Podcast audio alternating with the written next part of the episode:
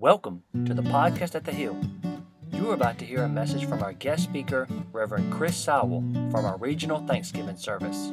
Would you open uh, your Bible? Would you open your scripture to Philippians chapter 2? And we want to read from there in just a moment, but while you're turning there, I would uh, be tarred and feathered if I did not say, God bless you to Brother Quinley and him being here tonight, Brother Clovis Lewis my predecessor there at Heritage Church of God still sits on the second row, cheering me on every Sunday, and he looks up to Brother Quinley so much. I think they're probably the same age, but he sees Brother Quinley as a mentor and someone who helped him tremendously, a great man of God in this local congregation. We love you, Brother and Sister Quinley. Thank you for being here tonight. Can we give them a, a hand clap of appreciation? Thank you. Amen. Lord, would you help us over the next few moments tonight? Lord, I need you more than I need anything else. Lord, would you anoint me to preach your anointed word? Lord, I am unnecessary in this equation except where you said in your word that by the foolishness of preaching, people's lives can be changed.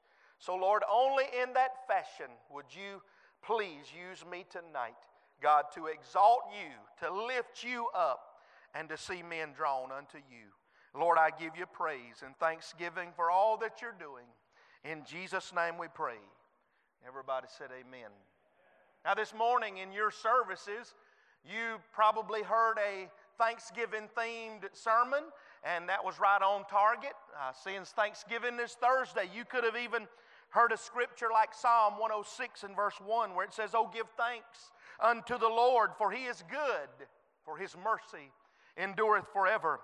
You may have studied this morning Psalm chapter 30 and verse 4, where it says, Sing unto the Lord, O ye saints of his, and give thanks at the remembrance of his holiness. Aren't you thankful that God is a holy God? Amen. Maybe you studied the scripture in Colossians chapter 3 and verse 15, and it says, And let the peace of God rule in your hearts, to the which also you are called in one body, and be ye thankful. Possibly you heard 1 Thessalonians 5 and 18, In everything give thanks, for this is the will of God concerning you in Christ Jesus. That's the scripture I preached this past Tuesday at the nursing home in Chatham. I let those residents know it's the will of God for you to praise and to thank the Lord. And I'm thankful tonight for all that God is doing for us. Can you say amen to that? And when we look at these scriptures tonight, I want to tell you something about being thankful and being grateful and me being able to be part of this service. And I'm not going to say anything that these great pastors haven't already told you, but I want to remind you that, that you're either a grateful Christian or you're a complaining Christian. I don't want to be a complaining Christian. Amen?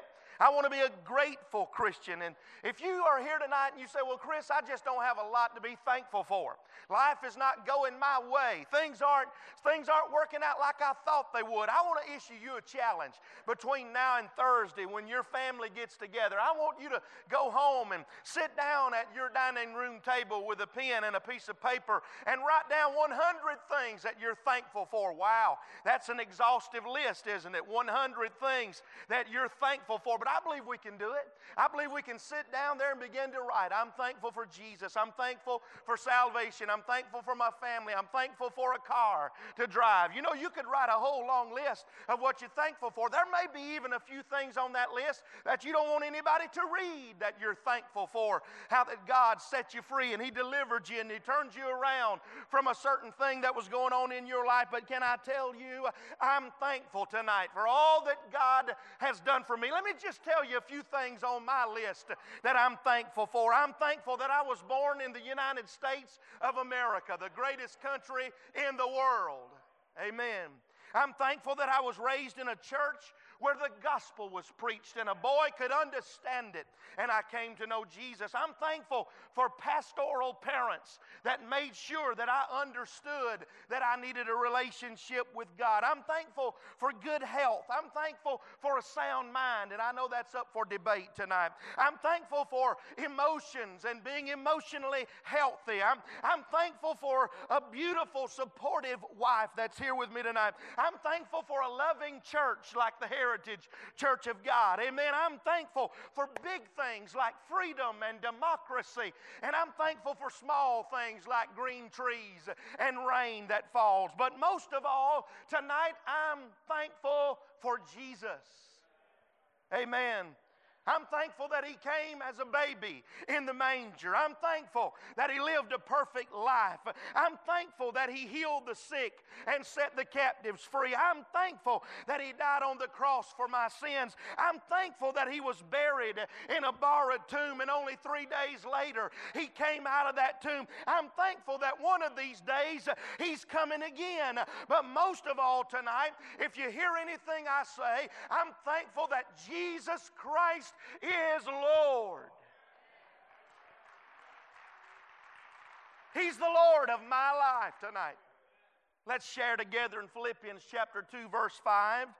The Bible says, Let this mind be in you, which was also in Christ Jesus, who being in the form of God, thought it not robbery to be equal with God, but made himself of no reputation, and took upon him the form of a servant, and was made in the likeness of men. And being found in a fashion as a man, he humbled himself and became obedient unto death, even the death of the cross. Wherefore, God hath highly exalted him, praise the Lord, and given him a name which is above every name that at the name of Jesus every knee should bow of things in heaven and things in the earth and things under the earth, and that every tongue should confess that Jesus Christ is Lord. Would you say those few words with me? Jesus Christ is Lord. And He's Lord to the glory of the Father. I'm thankful for Jesus tonight. I'm thankful for what He has done in our lives. Can I just remind you one more time? Jesus Christ is Lord. What does that mean tonight that Jesus Christ is Lord? Does that just simply mean that I've invited Him into my heart to be my Lord, to be my Savior? He saved me, so therefore Jesus Christ is Lord. I want to tell you it means more than that. For the Bible says in Psalm 136, it says, Oh, give thanks unto the Lord, for he is good, for his mercy endureth forever. Oh, give thanks to the God of gods, for his mercy endureth forever. Oh, give thanks unto the Lord of lords, for his mercy endureth forever. To him alone who doeth great wonders, for his mercy endureth forever. We're not just simply, which is wonderful enough, we're not just simply talking about a Lord that washed my sins away. We're talking about a Lord tonight who is the ruler of the universe. We're talking about a Lord who is the wisest of all wisdom. He's the most righteous of righteousness. He dominates his enemies and my enemies. The Bible says that God will arise and his enemies will be scattered. Can I tell you tonight, we've got a Lord that is so bigger and so, so much bigger and so much broader than anything we can imagine. He's the King of kings uh, and He's the Lord of lords. Uh, and I want you to leave this place with a solid identification in your heart that Jesus Christ is Lord. Amen. Can I tell you tonight, as Paul wrote here in Philippians chapter 2, just a few ideas before we go home tonight? I want to remind you that Jesus was Lord before he came to the earth. Amen. He did not begin in a manger in Bethlehem. That was not the genesis of the Lord's life. He before he ever came to the earth. He was Lord while he was up in heaven, and the angels constantly flew saying, Holy, holy, holy. It wasn't only for God the Father, those words were, were blasted towards God the Son and God the Spirit. I can tell you, he was Lord before he ever came to this earth. He did not have to come here to get his beginning, for the Bible says in Genesis 1 let us make man in our own image. And the Lord Jesus Christ was part of that initiation. In fact, the Bible says in Colossians chapter 2 that in Him, in Jesus, dwells all the fullness of the Godhead bodily. But He, He, He ever even, He came to this earth with a purpose in mind. He came to this earth to be a Savior. He came to this earth to be the Lord. But I remind you tonight in this first point that He was Lord before before he ever came to the earth. Moving on to point two, but don't get too excited. Point two is longer than point one. Jesus was Lord while he was on this earth.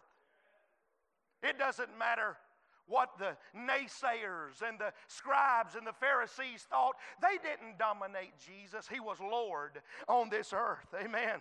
When we look at verse number seven in our reading tonight, it said, But he made himself of no reputation and took upon him the form of a servant and was made in the likeness of men. God became man. He was all God, but he was all man. And he was the Lord while he was on this earth. I give you another challenge this week. Right when you get through with your first bit of homework of writing a hundred things that you're thankful for, turn over to the book of Mark, chapter 4, and begin in verse 35 and read the rest of that chapter and all of chapter 5 and repeatedly that scripture will tell you how that he was Lord while he was on this earth. Number one, he was Lord over disaster. He told his disciples in verse 35 of Mark chapter 4 get into the boat, boys, because we're going to the other side.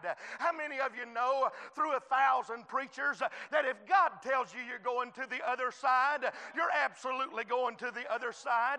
It doesn't matter what it looks like in the middle of the journey. If God tells you you're going, you might as well settle it in your heart that you're going to make the destination that God has sent you to. And while they were in the middle of the sea, the Bible tells us that a great storm arose and the disciples were all shook up. Amen. Can I tell you, these guys knew about water, they knew about boats, and the Bible said they were afraid, they were terrified terrified, my brothers and sisters, of that terrible storm. They were petrified in the middle of that storm. And if they'd have been struck by lightning, they'd have been French fried.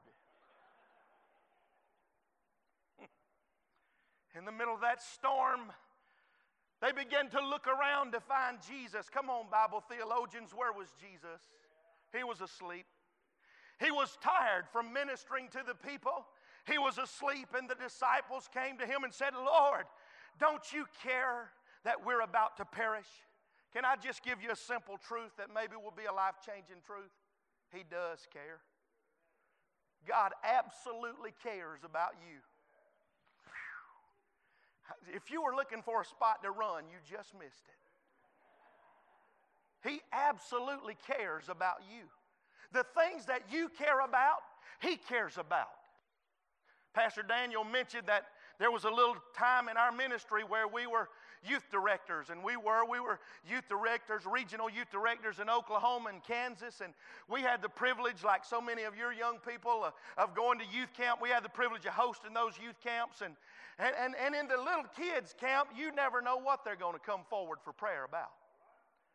Sometimes they would come forward for prayer, and as a director, you're thinking, Praise God, we're having revival in this place and you'd get down beside them and say, Sweetheart, what can I help you pray about? They'd say, I want you to pray for my dog. Okay. What, what, what's your dog's name? Lord. Most of them out in Oklahoma were named Boomer.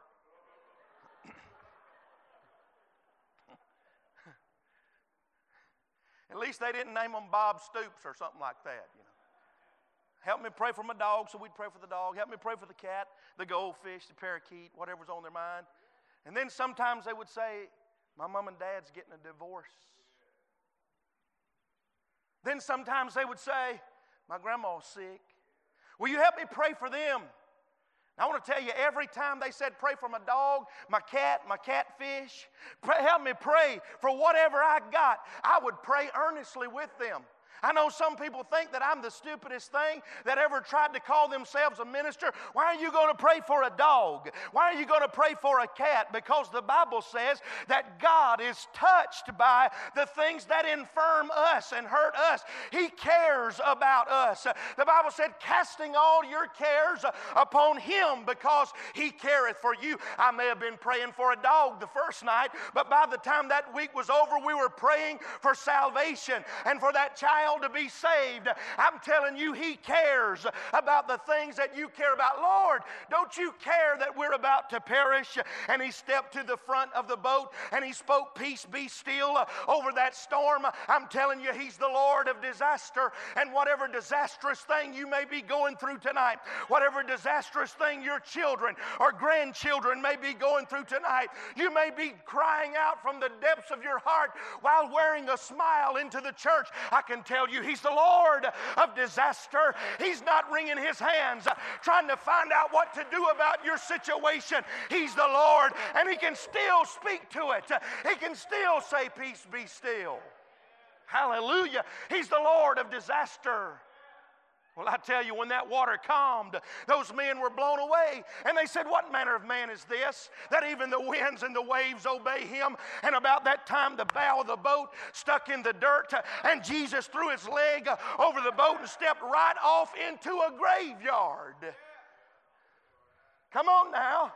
Come on, help me preach. Help me preach. Stepped right off into a graveyard. The disciples were thinking, I'm not getting off there. No, sir. Jesus put his foot into the middle of a graveyard and a wild naked man come running at him. Read it. Came running right up to him, bleeding from where he'd been cutting himself. He'd been mutilating himself, broken chains hanging off of his body where none of them could contain him. And that man ran right up to Jesus. And let me tell you something, he did not cry out to Jesus, but something from within inside of him cried out to Jesus and said, Have you come to torment us? I want to tell you something the demons know who Jesus is. And what some of us need to do is get us a bottle of olive oil about that tall and start anointing everything we got in our house and run the devils and the demons off because He's the Lord over demons. There's three ways that demons and the devil fights us. I'm not going to preach all of this tonight. Some of you wish I'd quit now, but I got a little bit more to go. Three ways that demons come against you. Number one is through oppression, demonic oppression. It comes from without all of these problems, all of these situations that run your blood pressure through the roof, and you're wondering what you're going to do about it. Demonic oppression comes against you. Then there's demonic obsession, if you'll allow me to talk about that for just a couple of moments. Uh, the King James Bible, if you read that one, calls it vexing. The devil will vex you. That's an attack from the inside out. That's when you don't know why you have. Why did I think I'll go kill my mother in law? I meant father in law. I meant husband. Come on. That's vexation of the devil. That's why when you thought you've been delivered all of these years from pornography, and all of a sudden you find yourself back looking at it. It's obsession. It's demonic obsession. It's the vexation of the devil that comes and fights your mind. And then we find in the scripture that there's demonic possession. And, and that's when the enemy, the devil, fills up a person's life and uses their body for his will. Let me just tell you something real quickly. And if you pastors don't agree with me, I'm sorry. And, and they'll fix it all when I leave. But I believe that a person can be saved and demonically oppressed because we got to rebuke the devil. Amen. I believe a Christian person can be demonically obsessed where you fight him in your mind, but a Christian cannot be demon possessed because the Spirit of God has to dispossess your body before the devil can possess your body. What I'm telling you tonight is submit yourself, therefore, to God. Resist the devil, and he will flee from you. Jesus Christ is the Lord of demons.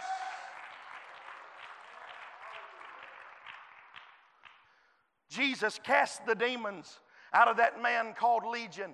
They filled the pigs, they went down and drowned themselves. Amen? That man was free in his right mind. And what did the public do? Came and told him to leave. Right? I want to tell you something about Jesus our Lord. He will not stay where he's not wanted.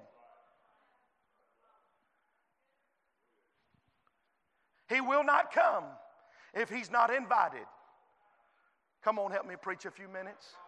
He will not come if he's not invited, and he will not stay if he's not welcome. That's for individual lives. But can I get a little bit brave here tonight and tell you that's also for churches?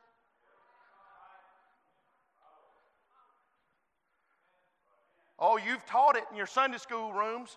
You've taught it in your small groups. You've taught it that the Holy Spirit is a gentleman. He's not going to force himself on a house. Come on now. But I'm telling you tonight, what we must do is we must become hungry and thirsty for a move of God that's unparalleled by anything we've ever seen or heard or read about it. Oh, Chris, that's not going to happen. We're going to get rescued out of here before too much longer. I'm telling you, the Bible would indicate to me that in the last days He's going to pour out His Spirit upon all flesh. I'm telling you today, we need a move of God more than we need anything else. We need a revival. I'm not talking about a preacher to show up for a week. We need a time and a season for the church to experience supernatural revival. I've been to a lot of church growth seminars, but the best way to grow a church is get in revival. B.A. Brown, some of you know him, used to say if a church will catch on fire, people will come watch it burn. Amen. That's what we need is the fire of the Holy Spirit. He was the Lord over disaster. He was the Lord over demons. And I can tell you tonight that not only is He the Lord over demons, but Jesus Christ is the Lord over disease. Because when Jesus was kicked out of that place, He went the Bible said just a little bit further away, and as he was walking down the road, a man named Jairus met him and said, Lord, would you come to my house? My daughter is about to die. And he said, Sure, I'll come to your house. And as they're on their way to that place, the crowd began to throng him, the Bible says. How many of you know that Jesus is magnetic? Lord, help me to be nice tonight. For all these people, and all of these movements and all of these gathering places that, that think we got to have gimmicks and we got to have this and we got to have the other. No, what we need is the magnetic presence of Jesus in our lives, in our churches, in our cars, in our homes. We need the presence of God because Jesus said, And I, if I be lifted up, I'll draw all men unto me. I'm telling you, we can have a move of God. There's nothing wrong with offering things that people enjoy. But what we need more than things is we need the presence of Jesus to so fill our lives that people are drawn to Him while he was on his way to that house. The woman with the issue of blood that you've heard preached about so many times, with her last ounce of energy, lunged forth into the crowd. All she could do was hold on to the hem of his garment, but she took hold of that garment. And the Bible says, virtue uh, forthwith came out of his body and she was healed. And Jesus stopped and said, Who touched me? And his disciples blessed bless their heart. You know that southern terminology when somebody's dumb. Bless their heart. Amen. They said, Lord, what do you mean? Who touched you? Look at all this crowd bumping into you. But I can tell you tonight, Jesus knows the difference in a thronging crowd and a sick sinner that just reached out by faith. God knows the difference. He saw that woman and he said, Daughter, thy faith has made you whole. Amen.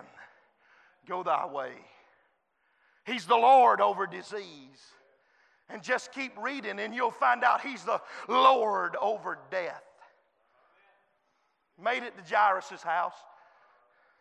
The messenger had come and said, Don't trouble the master anymore. Your daughter's dead. Let's just go in here and make chicken and dumplings and plan a funeral. Can I remind you that Jesus never went to a funeral? He only attended resurrections. That's it. Challenge me with your Bible. Yours is just as good as mine. He did not attend funerals. In our record, he only attended resurrections. There was a boy being carried through the city gate at Nain, and mama was crying. Come on. And he went over there and he touched the coffin and said, Boy, get up and go home with your mama. And he did. Jesus didn't even go to Lazarus' funeral. He just came back and hollered into the mouth of that tomb and said, Lazarus, come forth. Thank God he said Lazarus. Every dead body on the whole hill would have come out. Woo! Son, I felt the move of God right then. I'm telling you, he's calling my name tonight. He's saying, Chris, come forth. Chris, get in your prayer closet. Chris, get in your word. I'm going to come and show you my power. I'm going to come and show you my presence. Chris, get in my presence and I'll show you miraculous things. Does anybody else feel him calling your name? Oh, we're living in perilous times, is what Paul said, but the Lord is calling my name.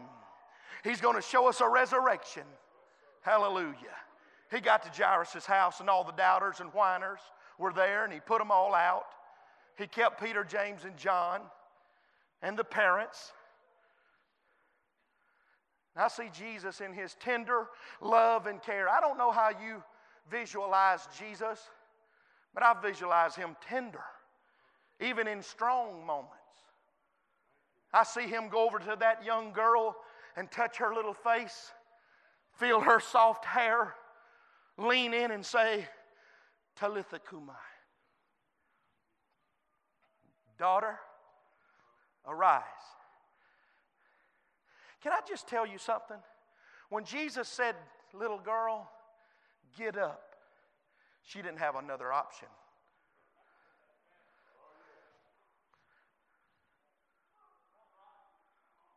Are we all talking about the same Jesus tonight? Because sometimes I think I got options. The sermon so moves me to come to the altar and I don't come. Huh? I'm, I'm hurrying. My goodness. I'm, I'm the guest speaker tonight. I'm supposed to be nice. She didn't have another option. She got up, and, and what did he say next? Give her something to eat. Isn't that a strange statement? If you think it's strange for Jesus to say, give her something to eat, what you need to do is sign up for the next youth trip to be a chaperone. Because every time them jokers wake up, they're hungry. And no matter what's on your schedule, you finna stop by the store and get them something to eat. And in 10 miles, you're to let them go to the bathroom. Just all is to it. He's the Lord over death. Can you say amen? I've got my foot down on the gas. We're going to hurry along here. He's the Lord while he was on this earth. Can I remind you also that he was the Lord while he was on the cross? Any of us, it would have been a very chaotic moment. Beaten, bloodied, carrying a cross, people yelling out obscenities at us, hitting us, pulling the beard from our face. It would have been a very chaotic time for us. It would have seemed as if the world was in charge, but I tell you, He was the Lord even in that moment.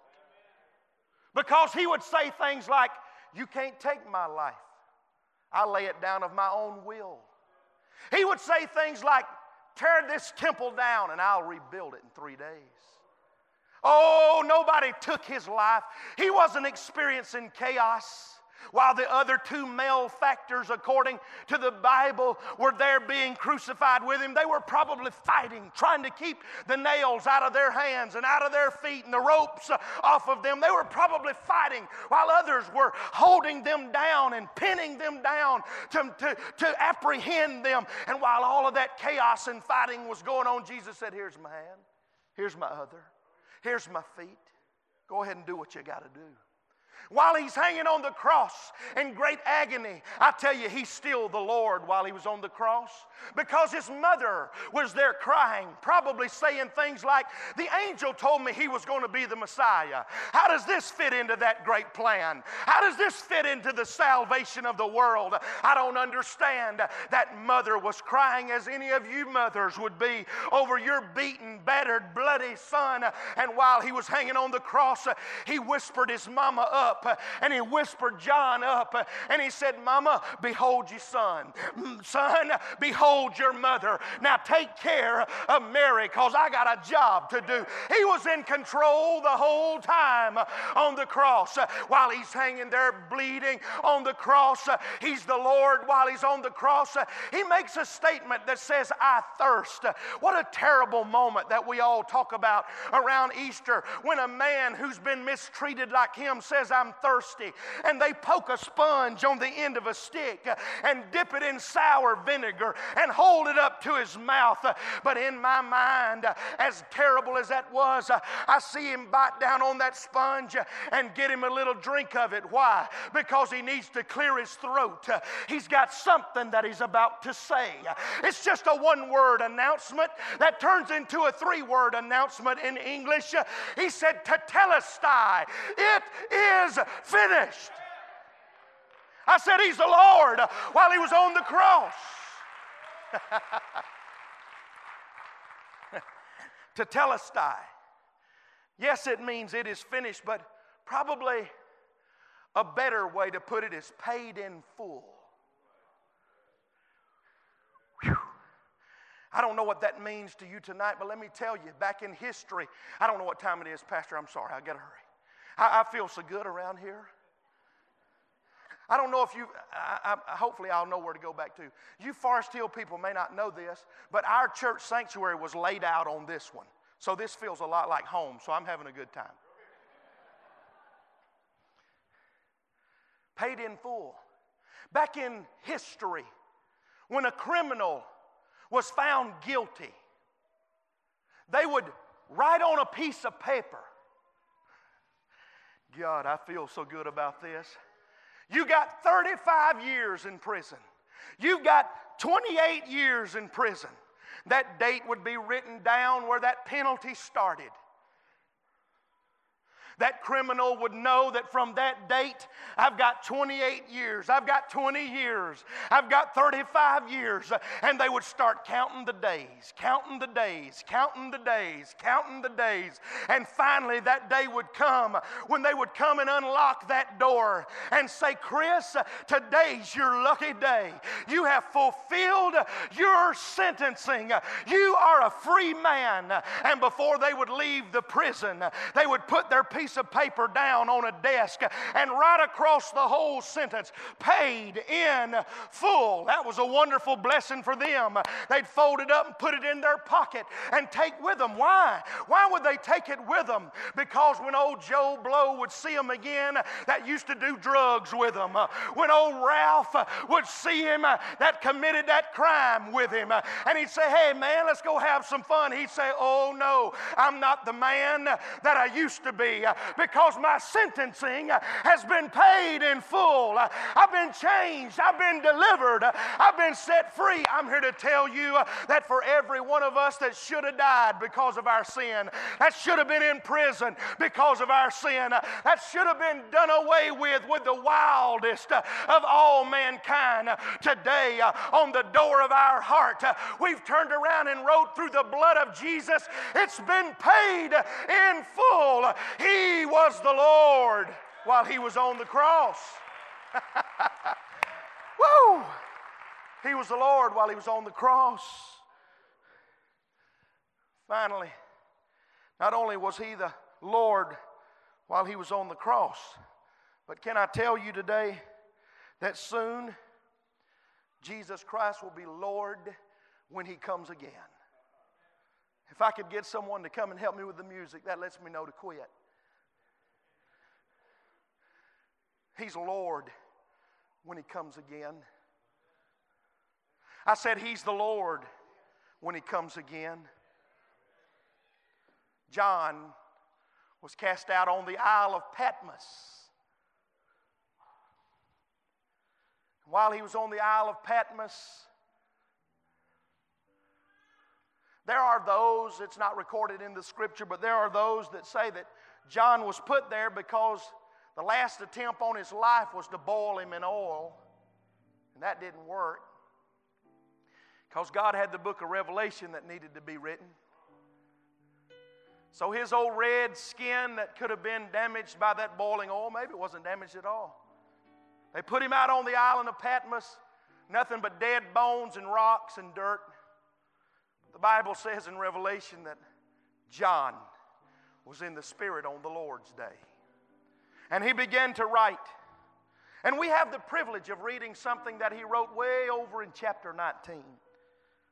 John said, And I saw heaven opened. And behold, a white horse. And he that sat upon him was called faithful and true. And in righteousness he doth judge and make war. His eyes were as a flame of fire and on his head were many crowns, and he had a name written that no man knew but he himself. And he was clothed in a vesture dipped in blood, and his name is called the Word of God. And the armies which were in heaven followed him upon white horses. You know, that's us, right? I, I said, You know, that's us, right? The armies that followed him on horses. My old cousin had a horse named Bones. Bones was the strongest horse I've ever ridden. And you don't see short, fat people riding many horses because Bones is too strong. We'd ride Bones, and as long as we were going away from the house, Bones was a good riding horse. But when you would turn him back toward the house, where the sweet feed was at, you better hold on. You could pull that bit down his throat, and he wasn't stopping. I'm telling you, when Jesus comes back on that white horse and me and you have mounted up on ours, woo, it's not going to be a little trot.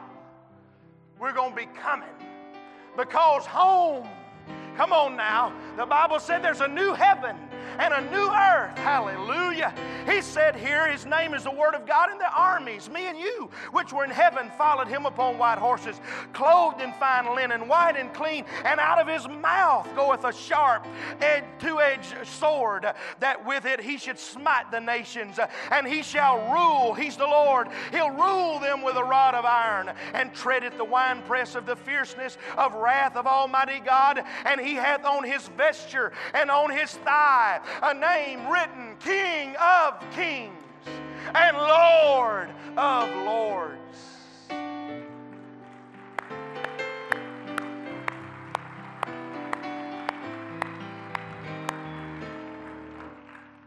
And I can't help but remind you as you're standing, please. I can't help but remind you that the Apostle Paul said of Jesus, and he was highly exalted by God. Whew. I'm telling you what, I feel good tonight. And God hath highly exalted him and given him a name that's above every other name. What name comes to mind for you? Is it cancer? Is it diabetes? Is it Parkinson's? Is it Alzheimer's? You got a parent that you can hardly bear to look at them because of that dreaded disease.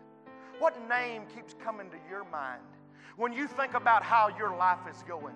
What name is it? Drug abuse, adultery, divorce?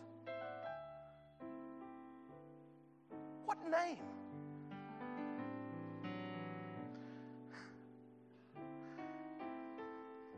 Not too long ago, pastors, a man in our church was given a diagnosis of a brain tumor on the back of his head, the size of a grapefruit, cancer.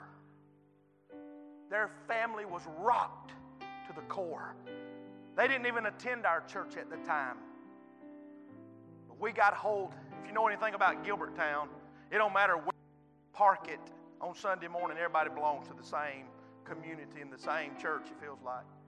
But when we got a hold of that diagnosis, he came to our church one morning before work. It wasn't even Sunday or Wednesday or anything. And I looked at him and I said, My brother, when the doctor told you that was cancer, that's the best thing he could have told you.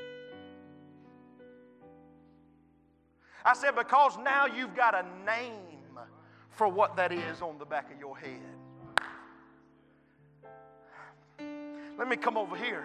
I said, because now you've got a name for what that is. And the Bible said that God has given him a name that's above every other name. Woo! I know he's above Chris. I know he's above my name, but when I'm staring down the barrel at cancer, like we did with my mother just a couple of years ago, I didn't want to bury my mother, so I said, Jesus, your name is above the name of cancer. His name is above suicide. His name is above every other name. And all we must do is turn it over to Him. Why? Because every knee is going to bow. The knee of cancer, the knee of Parkinson's, the knee is going to bow and confess the Lordship of Jesus Christ.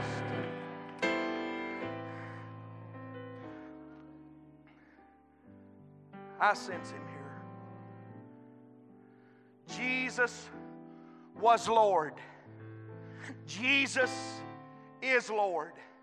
Jesus shall forever be the Lord. So now I just ask you tonight is He your Lord?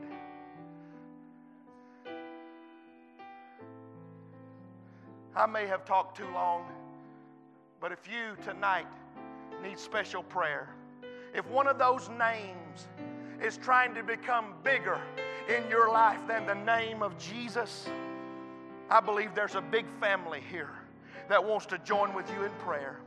Maybe you've got a negative diagnosis, but tonight you want to pray about it. Maybe you've got a wayward child, and tonight you want to pray about it. If you're here in this room without hesitation and there's a name trying to get bigger than the name of Jesus, would you come? Meet me in this altar. These pastors are going to pray for you. Your faithful pastor is going to pray for you. Do you need a touch from God? Are you a candidate for a miracle tonight? Jesus is the Lord. Let's raise our hands. Jesus.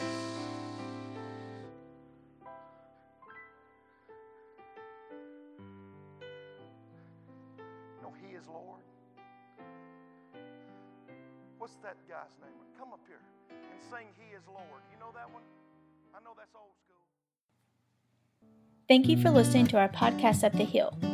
We pray that you were blessed by this message. For more information on what's happening at the Hill and to stay connected, visit our website at foresthillcog.org, join our Facebook page, facebook.com slash foresthillcog, or download our app from the iTunes or Google Play Store.